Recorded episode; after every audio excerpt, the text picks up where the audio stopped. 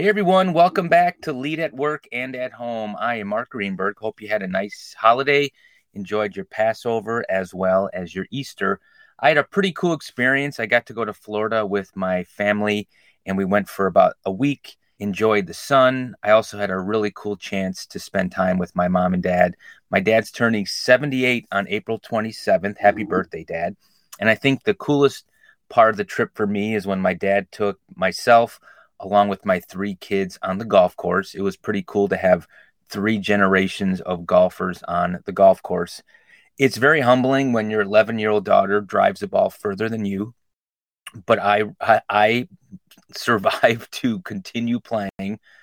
I also wore two pair of pants during one of my rounds because I got a hole in one. Okay, so today is uh, I want to share with you what I referred to as seizing the teachable moment. And I, as I was away on my trip with my parents, my mom and I were reminiscing about a story. I grew up in Glenview, went to Washington School District 63, and across the school was a place called Talisman Village. Talisman Village had an arcade, the name is Game.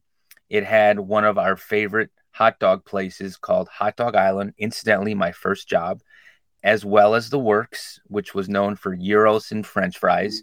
And then my dad and mom set up an account. So after school, I would just walk over to the local hot dog stand, order a hot dog, fries, and a drink, and then my parents would settle up later. Maybe that's why I got the job. But one further down from the works, the name is Game, was a uh, a grocery store and the grocery store, I forget the name of it, but the grocery store was just on the end. And as time went by, it had many different variations from the grocery store. And I think it ended up being Burlington Coat Factory, which was another job I had selling men's suits. Not sure why they had me selling men's suits, but I probably was making $6.75 in 1990, somewhere around there. But I was walking at the age of eight down the grocery aisle with my sister. And in the aisle, in the candy aisle, was gumballs. And the gumball package was over. And of course, my big sister would constantly tell me to do things like any sister would do.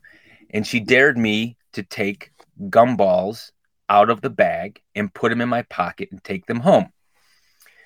So I decided to do that. And I took a whole bunch of gumballs. I put them in my jeans, which were probably like going to start sweating. And I went home.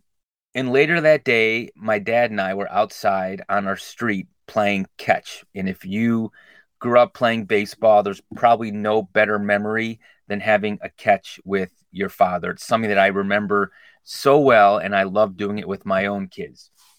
Well, I remember when I put on my glove, I'm a lefty, I put my glove in my right hand. My dad said to me, "Oh, what's what's the color on your hand?" Now, I knew it was probably melted gumballs from sitting in my pocket. And then I put them on my hands and chewed them. I only probably had 10 to 12 gumballs. And so then I said, Oh, it's just from paint class. I, I think I was painting a picture in eighth grade. And by the way, when the teacher would hold up my artwork, it was very embarrassing because I don't think an eight year old drawing stick figures is probably the best reincarnation of um, Monet or Picasso. But I remember telling my dad, oh, it's just paint. So as the day went by and we had dinner, my mom walked in with a pair of jeans with the pockets unfolded. And she said to me, why are these all miscolored? And as she opened it up, there was every color of a gumball package. And so then I said, Oh, it's from art class. And my mom looks at me and my dad looks at me and they said, Wait a second, your dad said that your hand was um, different colors from art class and your jeans are different colors, but the colors don't necessarily match. So what's going on here? With that, of course, like any eight year old would, diarrhea of the mouth ensued. And I ended up crying hysterically, saying, and I quote, Jody made me do it. She made me steal gumballs. And then my sister, of course, comes down and start, starts defending herself. No, I didn't. I was just joking. I can't believe that you actually took those gumballs. In the meantime, my parents are huddling up, and I am scared shitless, thinking that I'm going to be sent off to a boarding school. Which, by the way, for some reason, parents always threatened you to go to a boarding school. Never materialized, but I thought that was interesting. They also used to threaten me that they were going to sell me to gypsies. And until later in life, I didn't really know what a gypsy was. So here's an eight year old boy in the kitchen sobbing to his parents then I finally came clean with what happened. And that was I stole gumballs from, I think it was Eagle. I think that was the name of the grocery store. It was Eagle Food and Drugs or something like that. And I ended up stealing gumballs from there. So my mom and dad sent me up to the room. And then, of course, they had their debrief. It was like being in the West Wing watching the president and vice president trying to figure out how they're going to kill Osama bin Laden. And what ended up happening is, my mom, 20 minutes later, said, Get in the car. And I had no clue where I was going. And she literally takes me back to Talisman Village, has me enter the store, walk up to the manager, and says, Tell him what you did. Now, I am an eight year old boy sitting here with slumped shoulders, being faced with the challenge of coming clean with the manager of this grocery store. And so I said, Sir, I stole gumballs. And my mom made me then go into my piggy bank, which she brought, by the way, into the car. And she made me take out probably at the time 35 cents to repay the man. I then get in the car and I found out many years later that my mom called the grocery store and then spoke to the manager and told him what was going to happen. And she wanted to seize the teachable moment. And I will never forget that for the rest of my life. My family jokes about it all the time.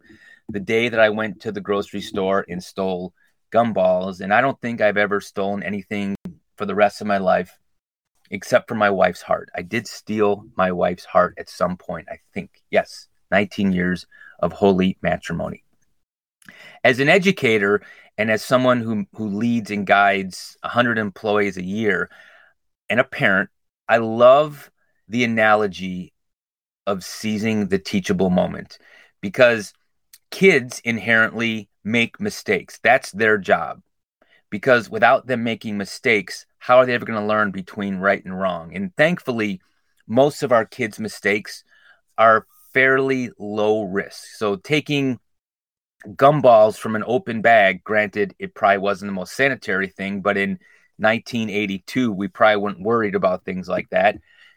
Pretty low stakes. And so my mom seized that teachable moment and allowed me to learn from my mistakes. With kids, we do it all the time, right? Our kids make mistakes. But here's what I want you to really think about. When your kid does make a mistake, and I'm going to get to employees in a minute, when your kid does make a mistake, think of it not as a detriment or not as something negative, but think of it as an opportunity. And the opportunity is to allow them to grow and learn from their mistake. But the only way that you can do it is you have to let them figure it out for your for themselves. And we do this, and I've talked about this on this podcast now for months, but about asking open-ended questions and not not avoiding the lecture how dare you do that? I can't believe that you did that. This is the third time I've told you to do that. You need to stop. And this traditionally is how our parents spoke to us. Sorry, mom and dad. It's just kind of the way it is. And maybe there's a generation listening to this that's saying, well, that's not the right way because I'm the parent and you're the child. And I will agree with that. But I will also say that we've talked for years about our kids advocating for themselves and the end result of that is we have kids who have opinions and we want them to voice them. And it's really important for us to give them a space to talk. So let's pretend for a second that I was in the car driving home with my eight year old self. And I think, and I've thought about this a lot. If I was driving home, I would probably end up asking questions like this how do you think the owner of the store would feel knowing that people are stealing from him? What are some things that you can do to acknowledge that what you did was not a great decision? How do you feel knowing that you broke the law?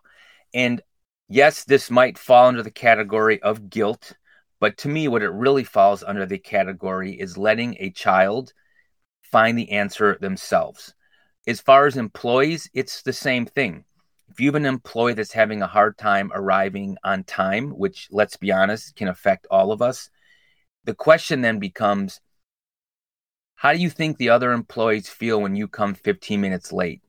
What are some ways that do you think that you can better manage your time? How can I support you to make sure that you're arriving on, on time? What are the consequences of your work when you don't show up on time? And these open ended questions to me are really the impetus for letting people learn. Now, if there are mistakes that happen, which they inevitably will, and the stakes are higher, we would handle it completely different. But when the stakes are lower with our kids and they make these these really decisions and I think the science could be especially with middle school kids that their prefrontal part of their brain is not fully developed and so of course they're going to make mistakes I want my kids to make mistakes. I want them to be imperfect. And then I want to be there to help them understand how these mistakes can have consequences. But what I really want is I want my kids to have the ability to be honest with themselves as well as be honest with me. And I look back on that day, 1982, and I remember trembling as a kid. But looking back, I realize what a great way that my parents taught me between right and wrong and instead of just yelling at me, they really put me in a position that was uncomfortable and made me go and make amends. And I think the word that I like to use is restorative justice. And restorative justice is translated to you break it, you fix it.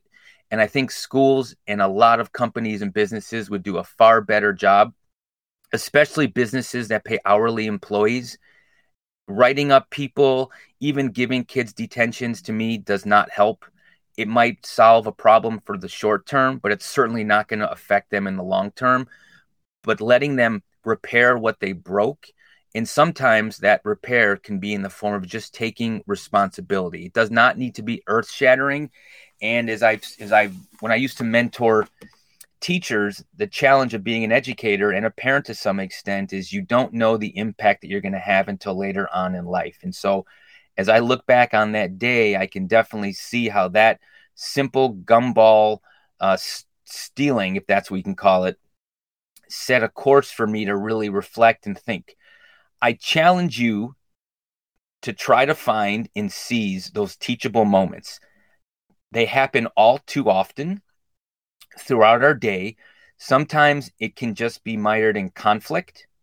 Sometimes it can be embedded in how we reflect and talk on ourselves when we use negative words and negative language to talk about how we're feeling, which afflicts me often. When I don't succeed at something, I, I sometimes go to that negative place. And so, me being able to help and guide other people, you know, what impact do you think this have has when you talk poorly of yourself?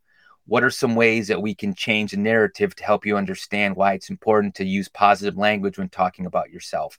So for me, it's really helped me to change my mindset and think about positive affirmations. And again, this is all embedded in what we call social emotional learning, which is what I work on with all of my clients. It's going back to basics. And I really want you to give it a try this week. So I hope you enjoy this little brief snippet of my childhood and you were able to take some tools and techniques that you can use for the most important people in your life. Thanks again for joining me today. Hope you enjoyed the show. We have just hit 1,800 downloads over the last couple of months, been averaging between 100 and 175 downloads. So I really appreciate the support. And if you're enjoying the show, please be sure to leave a comment. It's one of the few ways that iTunes rates your algorithms in terms of ratings and reviews. So that'd be a great way to support me in the show. And if you'd like to learn more about some of the work that I do, please email me at mark, M A R K, at elevatedleader.com. And I will now conclude with a good PG 13 rated R joke. PG 13, I think, would be a good way to do it. A man and a woman were having dinner in a fine restaurant. Their waitress, taking another order at a table a few places away, noticed that the man was slowly sliding down his chair and under the table, with the woman acting unconcerned. The waitress continued to watch as the man slid all the way down his chair and out of sight under the table. Still, the woman dining across from him appeared calm and unruffled, apparently unaware that her dining companion had disappeared. After the waitress finished taking the order, she came over to the table and said to the woman, Pardon me, ma'am, but I think your husband just slid under the table. The woman calmly looked up at her and replied firmly, No, he didn't. He just walked in the door. And on that note, everyone, have a great week.